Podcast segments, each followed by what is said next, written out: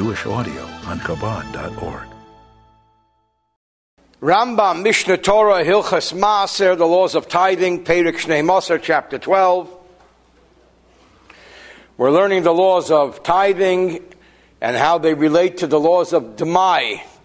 We learned extensively about the principles of the laws of Demai.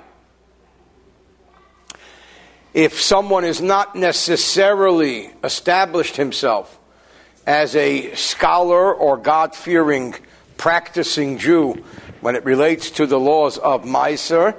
So those who buy their produce, the produce is referred to as Demai, Domai. We're not sure whether they tithed or not because they don't have credibility. They might make it up. They're not trustworthy. And all of the related issues. So now he says, Halekeach Pedis. Somebody buys produce,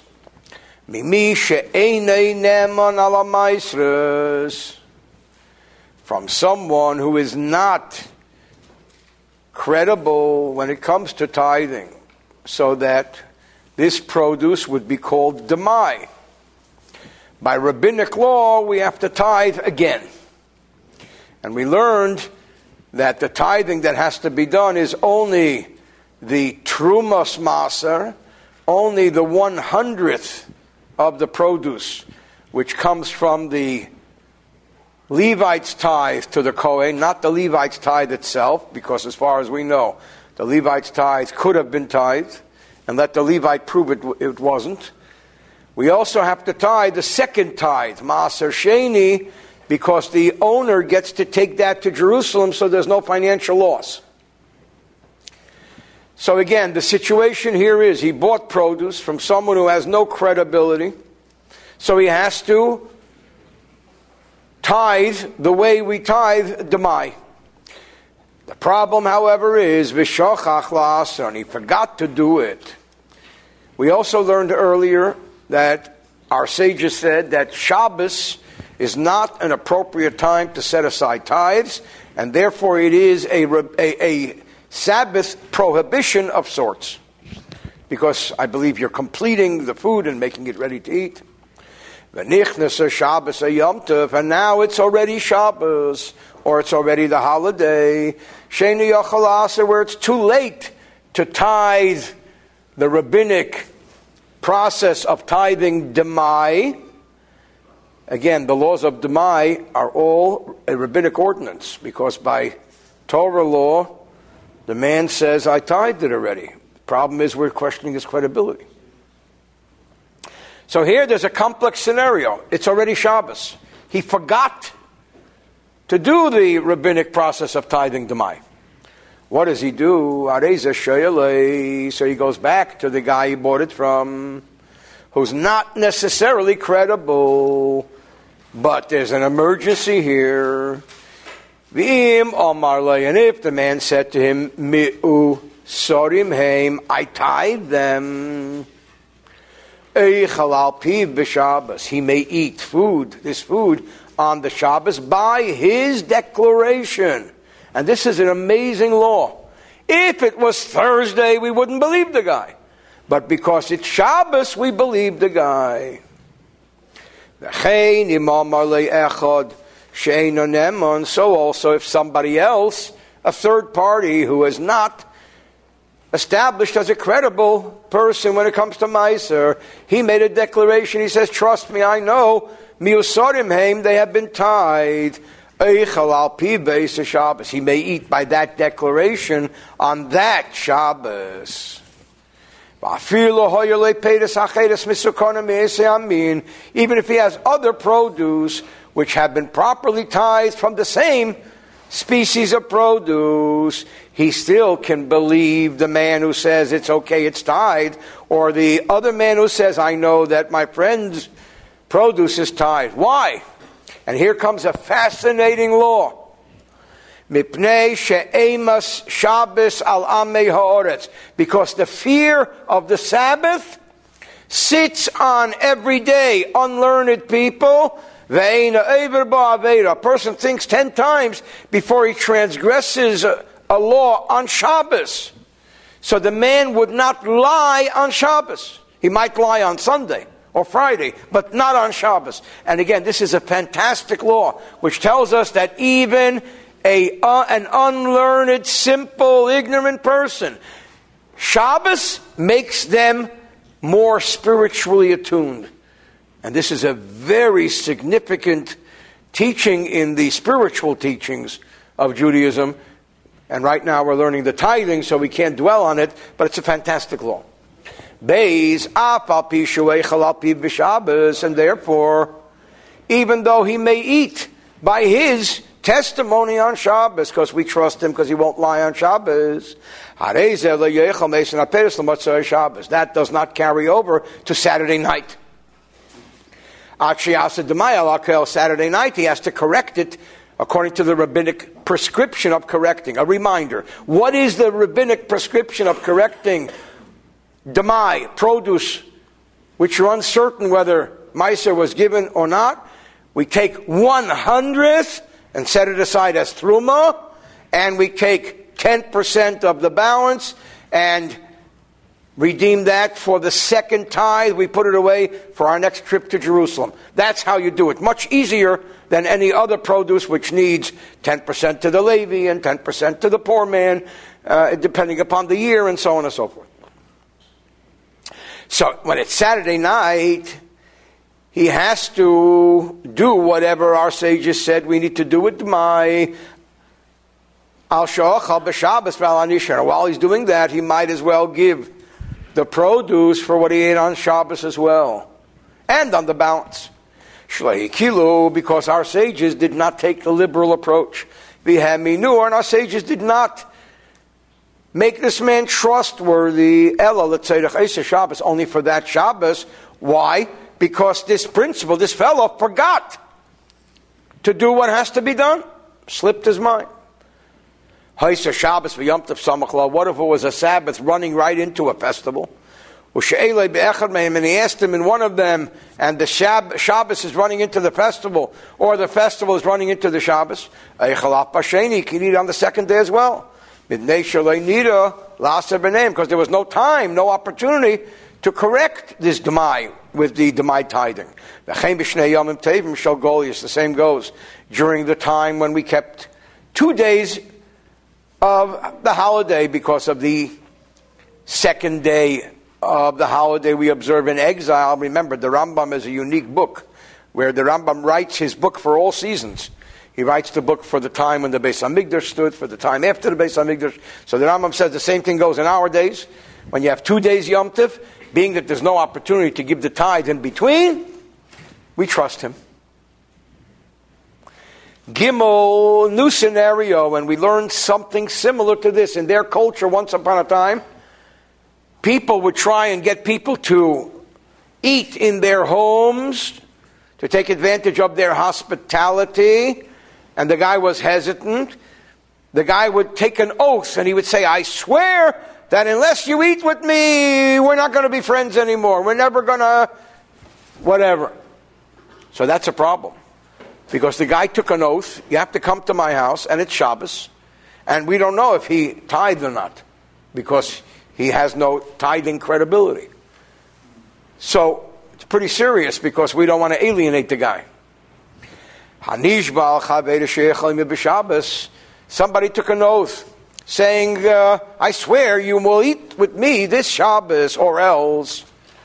The problem is, he doesn't trust him that he tithed because he's not learned enough to have that credibility. We learned earlier, just to remind you, that someone who's not established as a chover, as a scholar, we will always believe him that he took truma, the Kohen's portion off, because he knows, even an ignorant person knows that eating from produce from which truma was not taken, there's a death penalty from heaven. So even ignorant people don't play with that. But He's not meticulous about the 10% to the Levite. So what's the big deal? There's no death penalty. Yes, there is, because the Levite has to give 10% of that to the Kohen as Truma. And that Truma has the same law as the other Truma. But the ignorant person doesn't know that. So therefore, the way to correct Demai is to take a hundredth. We're not worried about the Levi, we're worried about the 10% that the Levi was supposed to give to the Kohen. Plus, as I mentioned earlier, to set aside the second tithe, which is no financial loss, because the person who sets it aside redeems it and puts it in the bank and takes it to Jerusalem to eat it when he goes. Okay. So here the situation is the man who is not learned, who has no credibility, swore that if you don't come to my house, it's over. And he's not trustworthy. So you can say to him, listen, did you tie this food? And if the guy with, with a uh, straight look says, I did, he can be believed for that Shabbos only. B'Shabbos but not the next Shabbos. Even though he swears again, you can't keep doing this. He says, I swear, if you don't eat in my house, it's over. He has to first prepare this before Shabbos by doing the Demai tithing ritual. Dalid Mishain and Emon, what if there is somebody who, in general, is not credible because he's not a God fearing or scholarly person, so he's not established himself as credible? We learned earlier what the credibility rules are. Sheri'inuhu, we saw him. Shehifrish trumas of We saw him take a hundredth of the produce, set it aside as truma of the theoretical Meiser he would have set apart. Urinu, and then we saw him. We saw that that one hundredth of the produce which he set aside as Trumas Meiser fell back into the pile. So now, Houston, we got a problem. That which was set aside as Truma is now mixed up with the original pile. Bain Lamakamacher, whether it fell into another place, Bain Limkaim or the same place. So now it has to be set aside again. And then the guy says again, he prashti, I did it. And remember, we saw him do it the first time. Nemon, he is trustworthy because we saw him do it the first time around. So we'll believe him the second time. Not only on Shabbos, when you're not allowed to correct it, but afilu b'chel, even in the weekday. The Eichel and the God fearing scholarly person may eat it I'll al by his declaration. Why? What's the logic here? Because just as we said earlier, Kashem She'emas Shabbos Alameoris, just as the fear of the Sabbath is upon the unlearned person, he'll never lie on Shabbos. Kach Emas Dimu Aleim, so also the fear of mixing. Truma and non Truma is upon them as well because he knows that this is also a very serious transgression. The Einon Chashudim Lahachalas Hamaduma, and they're not suspected of causing people to eat meduma, tr- produce which has truma mixed into it. The only reason we suspect them is because we're not sure they gave the Levite his tithes, or the second tithing. The truma we never suspected. Hey, Mishain and them, and someone who was not trustworthy for tithing. And we saw him actually set aside the first tithe, which is 10% to the Levite. The Omar, and then he declared and he said, Cheapest man Maisa He also set aside the second tithe. Naaman, then he believed. He has credibility. Why? Because the first tithe is a financial outlay he actually has to give the Levite 10%. If we, be, if we saw him do that, we can believe him about the second tithe, which has no financial loss because it remains his money, which he has to take to Jerusalem. So a person who set aside something for the Levites and loses from it financially, it's an outlay, has enough trust, enough credibility to say, I set aside the second tithe, which is not a financial loss for him. However, flip it. If we saw him set aside the second tithe simply by taking produce, setting it aside, redeeming it, and putting it with his money that he'll take to Jerusalem, the Omar, and he made a declaration and he said, Sheepish my solution. By the way, I also set aside the first tithe, and here he does not have credibility. Because when we saw him set aside the second tithe, there's no financial loss to him. Because the second tithe is his money, which he takes to Jerusalem. The Levite is not his money. He has to give it to the Levite. Shasheni shalei, because the second tithe is his. And the first tithe is a financial outlay. And logically, someone who is trusted for the second tithe, is not trusted for the first tithe. When it comes to financial loss, it's not so easy. The evil inclination keeps hocking us a chinik, don't do it, don't do it, don't do it, it's money, and so on. Ah,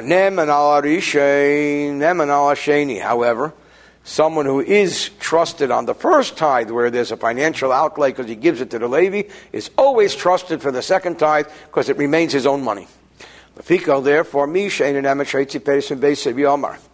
Someone who is not trustworthy, someone who has not been declared as a chover, as a trustworthy person when it comes to tithes, who brought produce forth from his house.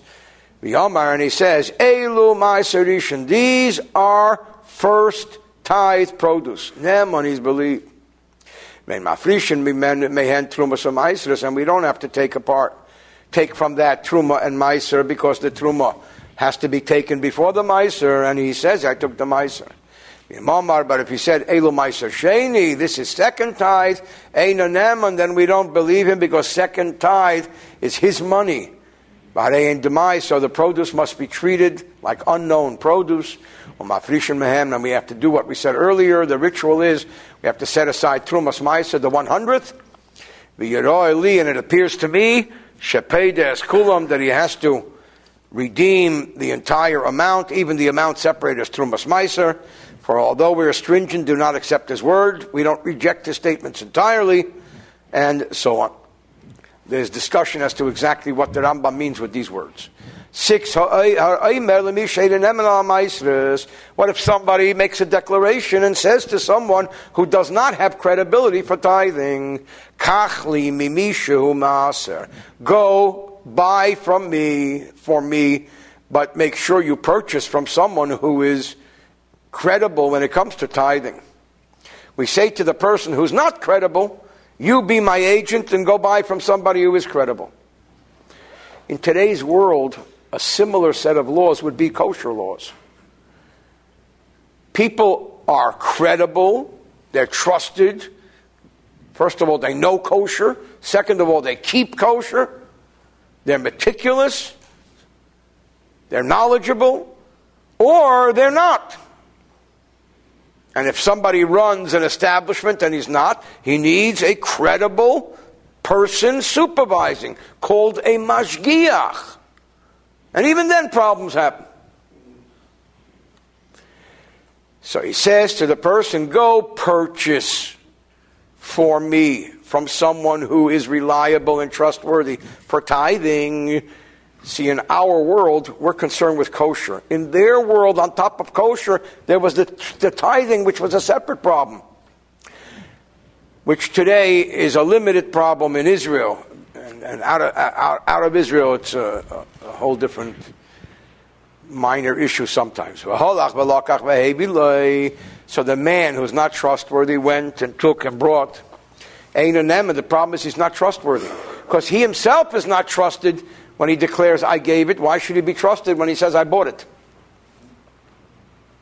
Which is why, for example, in today's world, when you buy something from a trustworthy establishment, for example, meat, and the person who's delivering the meat is not trustworthy, or in many cases, not Jewish, he's a delivery person, so he has nothing to do with kosher, the meat has to be doubly sealed. If the meat is not doubly sealed, it's a problem. So that's because the agent, the delivery person, has to be trustworthy too. However, if he said to him, Kachli meish I want you to be my agent. Go buy me some produce from Moshe, from this and this person. He's reliable enough to say, I bought it from Moshe. Why, why is he trusted? Because there's a very easy way of finding out if he's lying. Because ultimately he's going to meet Moshe and he's going to say, Did you give my friend the produce? And if he says no, it's over. There goes the relationship. So we always have to ask ourselves, how easy is it to catch the guy in the act? What if he went to take it from that person, and he says, I couldn't find Moshe. I took it from Beryl, who is trustworthy. and he's not believed. The most we can do is believe him that he took it from Moshe because I'm going to see Moshe later and I'll ask Moshe. So he's afraid to lie. But we always have to suspect that someone who himself is not meticulously God fearing when it comes to this particular mitzvah or meticulously knowledgeable is not 100% trustworthy. That's the whole reality of the Demai situation. Domai, we're not sure if tithing was done or wasn't done. Having said that, here comes a bunch of scenarios. Ayin, hanichnas leir, if somebody comes into a strange city, he doesn't know anybody there. Again, in today's world, somebody comes into a strange city and he wants to eat, and he doesn't know anybody. What does he do? He needs to have a, a, an eating establishment that has reliable kosher supervision. Back then, the problem was compounded because it had to do with Meiser too. And Meiser needs more credibility than just kosher. So he doesn't know anybody. Omar, and he said, Mikan Emon, who is trustworthy here? Mikan Maaser, who tithes? Omar, and they told him, Echot, so and so. And, and, and one person told him, Ani, I do. Einanem, and he's not believed. Why? Because we don't know the guy. Maybe he's lying. Maybe he just wants to make a sale. If he said to Mishpleni, this and this person, which means the guy who's telling him is telling him about somebody else, that so and so is credible. Now we can believe it. And he can buy from the second person, even though he doesn't know him and he can eat by the declaration of the first. What if he went to that person who the first guy referred him to, and while he was buying the produce, he said to the guy, "By the way, Mikan who buys? Who sells wine here from the old crop because the new crop is a problem?" As we learned, Amar he tells him, You want to know who sells wine? from the old crop, the guy who sent you to me. Now we worry. this sounds like a deal was made.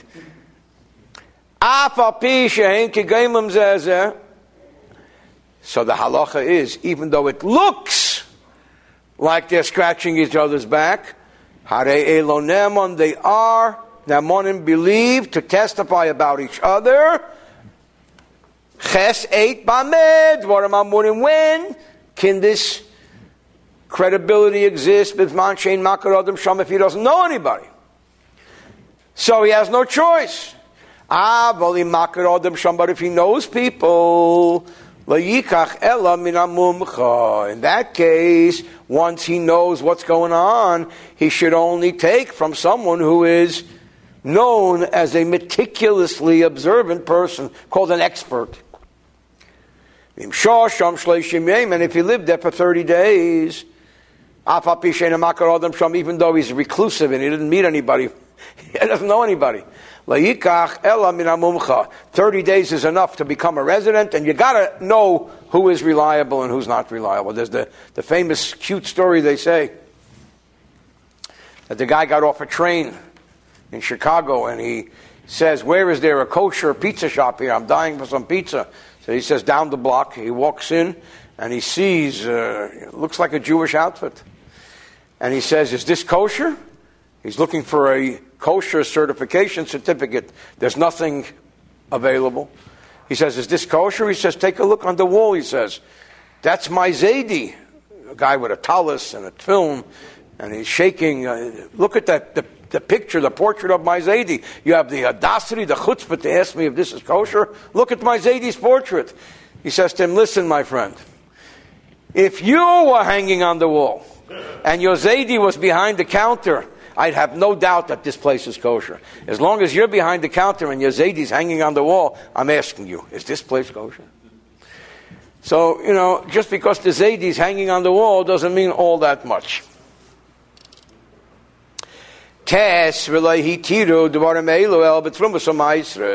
In general, these leniencies are only acceptable when it comes to the heave offerings of the Kohen and the tithings of the Levite. But when it comes to other issues such as produce of the sabbatical year, alien Taurus, or pure and impure, here we don't even have those leniencies, you got to go to the pro. Yud, here, similar scenario, they, what if there was a caravan of donkey drivers who pulled into town? They go straight to the saloon. Now that's in the Old West. And one of the donkey drivers says, Pedus elu ena misakonim. My produce has not been tithed properly. However, if you're looking for tithed produce, my buddy here, he, his wagon has tithed produce. My buddy's produce on his wagon, on his donkey, this is good. Ein Naaman is not trustworthy. Because this is a perfect collusion of deception. Come in and say, mine are no good, but my friends are good. Yudalef HaMeicher Peres Besuria V'Yamar. Similar law we learned much earlier that our sages instituted that tithes should be taken in Syria as well. Syria is adjacent to Israel. By rabbinic law, tithes have to be given for produce in Syria if a Jew is growing them. So here's a Jew who's in Syria who's selling produce. The whole idea of demai doesn't apply in Syria because it's rabbinic law. You don't have rabbinic law on top of rabbinic law. Yamar, he says, Mishal Eretz Yisrael Haim. But the problem is that the seller says, this produce made in Israel, grown in Israel. So now it's Israeli produce. The purchaser, the buyer, must tithe it. What if he says it's grown in Israel and it's been tithed? Naaman, he's trustworthy. And here we have an important Talmudic axiom, which we find repeated again and again in Talmud. Shahapeh she'osar hu hapeh shehiter. The same mouth which forbade it, permitted it. The same mouth that says in Syria, this produce is grown in Israel, I wouldn't know that unless the man said it. The same man said, and it's tithed. So the same guy who, who, through his declaration alone, made it prohibited is the same guy who makes it permitted. So logically, that's cool. That's, a, that's permissible. Hapeh she'osar hu hapeh shehitir. Or as they say in the Talmudic world, hapeh she'osar hapeh shehitir. Chayev la'asir, he has to tithe. I'm sorry. If he says Mishalihe, if he says they are mine, Chayev Laser, he has to tie. Musar and Haim, he says they're mine and they're tithe. Naaman is reliable. Again, Shapesa Osar, who Apashahita. Because the mouth who forbade it is the mouth who permitted it, because it's in Syria. Maybe it was grown by a non Jew, where you don't have the whole obligation of tithing. If we know that this guy has fields, has farms in Syria, and most of the stuff this guy who's a merchant sells comes from his own field. Then the buyer must tithe because we don't need him to declare that they're from his field and not from the field of a non Jew, which would not require tithing. We know that the vast majority of the produce he sells are from his fields. So therefore, it's not his declaration that forbade it. Therefore, his declaration cannot permit it, which again is an axiomatic Talmudic law. Along the same lines, we learned much earlier that the gifts which the farmer gives to the poor do not have to be tithed. They're exempt from all the tithing laws. Aniyim Shamru, a group of poor people came and said, Pay this elo, these pro, this produce, shaleket shikhopeya, comes from the gleanings and gatherings which the farmer leaves for the poor in the corners of the field, and the leftovers and the forgotten and so on, which we learned in great detail earlier. So that's what these poor people are saying. Poor people's produce don't require tithing, and they're trying to sell it to make a few bucks. They can be believed as long as it's the season when poor people get from granaries. If it's the season of the poor people's gifts, then why shouldn't they believe, be believed? As long as these charitable gifts are still around and available in the fields. And as long as it's also close enough to the granary where you can come and go in one day. However, if they didn't say it comes from the poor man's gifts in the farm, but they said in the granary, they said, Shalmaiser Onihaim, these are from the tithes of the poor. What are the tithes of the poor? We learned earlier that in the third and sixth year of the sabbatical cycle, instead of the second tithe being set aside and taken to Jerusalem, we give a tithe to the poor. Special years, year three and year six. Meaning the poor have a bountiful year. They're getting 10% of everybody's produce. So what they're saying is it's not from the granary, this is from people's tenth that they give to the poor. Then they can be believed if it's that year. If it's year three or year six. If it's year five, you got a problem. They also can only be trusted when the produce is the type of produce that people usually give the poor. Ketzad, and here he spells it out. Chitim. If we're talking about wheat, the guy says, Chitim elu leka These this wheat comes from leket, comes from the poor man's charitable gifts from the granary, then they're trustworthy because it's a normal thing. But if the guy comes not with wheat, but he comes with kemach, he comes with processed flour, kemach they're not believed because farmers don't usually give processed flour.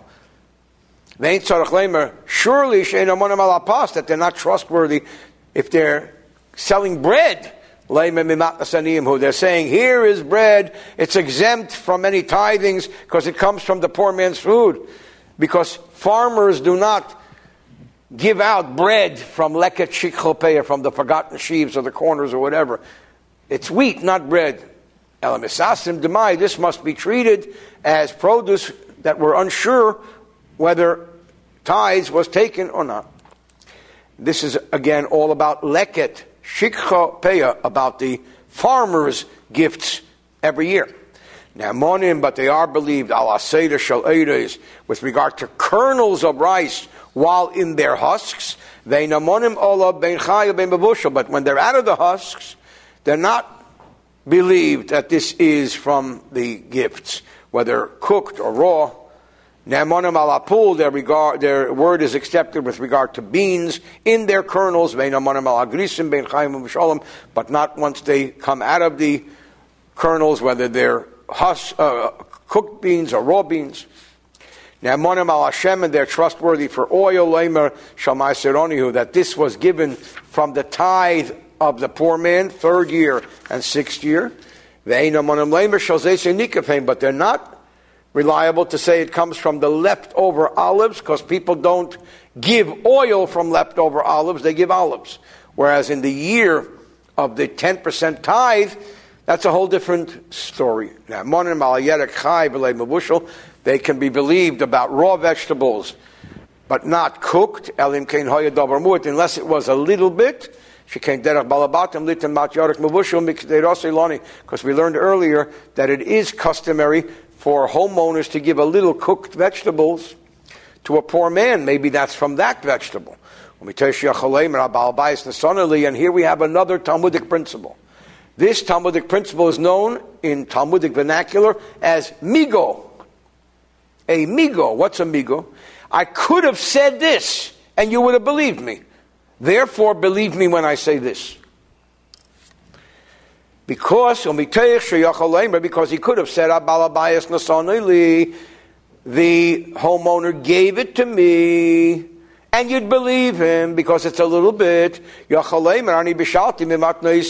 So therefore, you can believe him when he says, I cooked it from my gifts, because if he wanted to lie, he could have told you a better lie that you would have believed.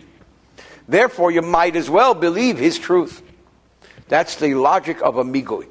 Again, one of the basic axioms of Talmudic principle. So we learned today two basic axioms of Talmudic principle. Hapeh she'osar hu hapeh she'hitir and migui. Tesvav 15. So also a Levite who said he's an ignorant Levite, he doesn't have credibility. But the Levite said, Paid us Elama My Sarush and Shinata Trumas. This produce is from first tithe which, from which Truma has been taken. Can the Levite be believed? He's ignorant. He's not learned. He's not credible. The answer is yes.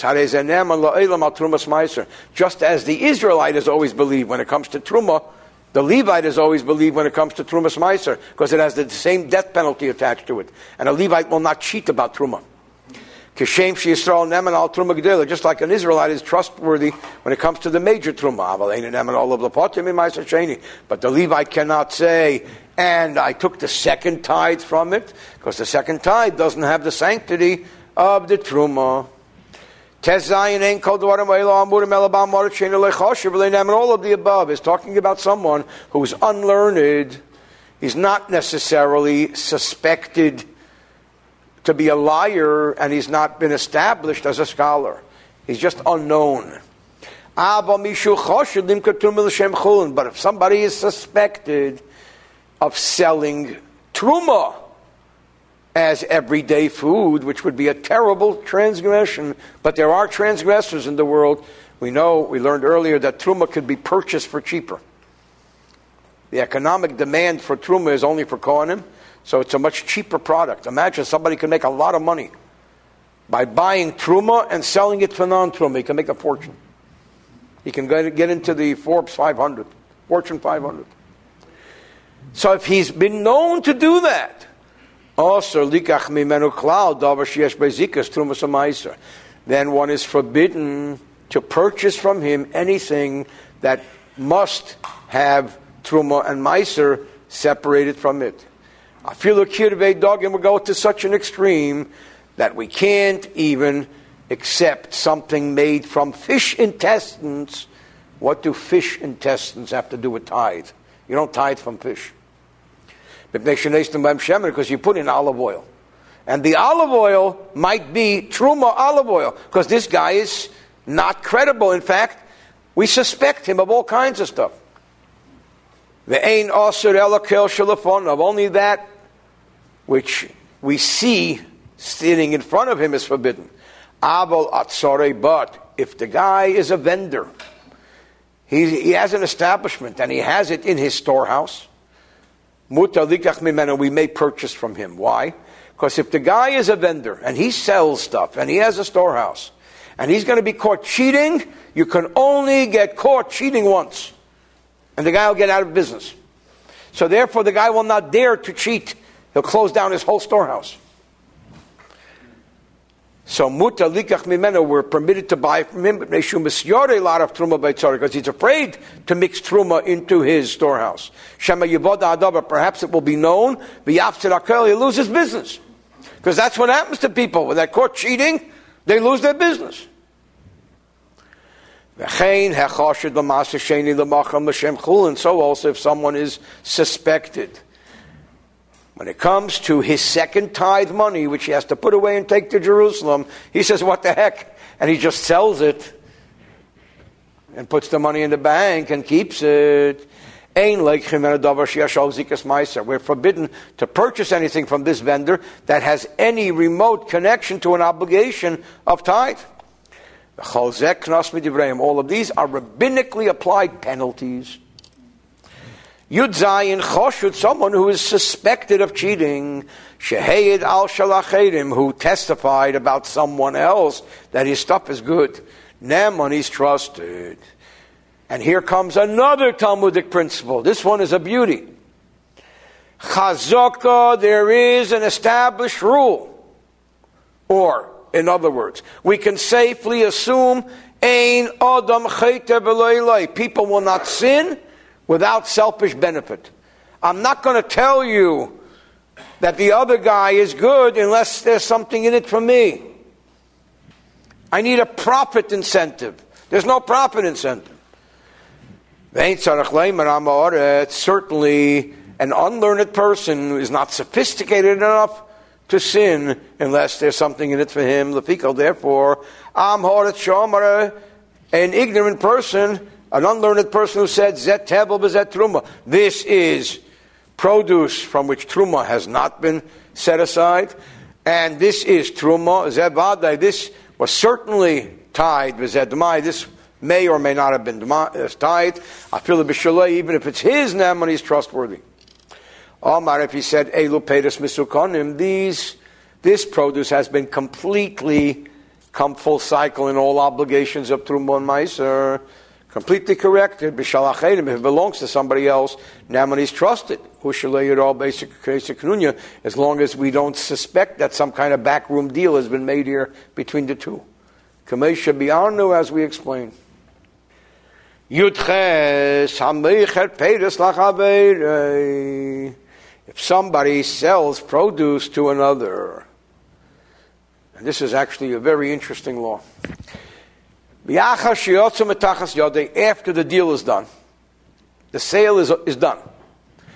The seller says to the buyer, by the way, the produce I sold you are produce from which Truma and Meiser has never been separated, which violates Torah law, because the Torah says the seller has to separate them, or he has to inform him beforehand. And the guy actually says, the commentaries say, give it back to me. I want to undo the deal. I, I, regret what I did, give it back to me, and I'll set aside the Truman the Meiser. Or, sister scenario. Habos or Bisar Becher Hoyo, the seller sells an animal to the buyer, the deal is done. Then the seller comes back later and says to the buyer, I'm so sorry, that which I sold you was a firstborn, and it may not be eaten. Firstborn has to be offered as a sacrifice. Hayayin yayin nesach, the wine I sold you was poured by a non Jew, possibly in, with idolatry in mind, possibly not.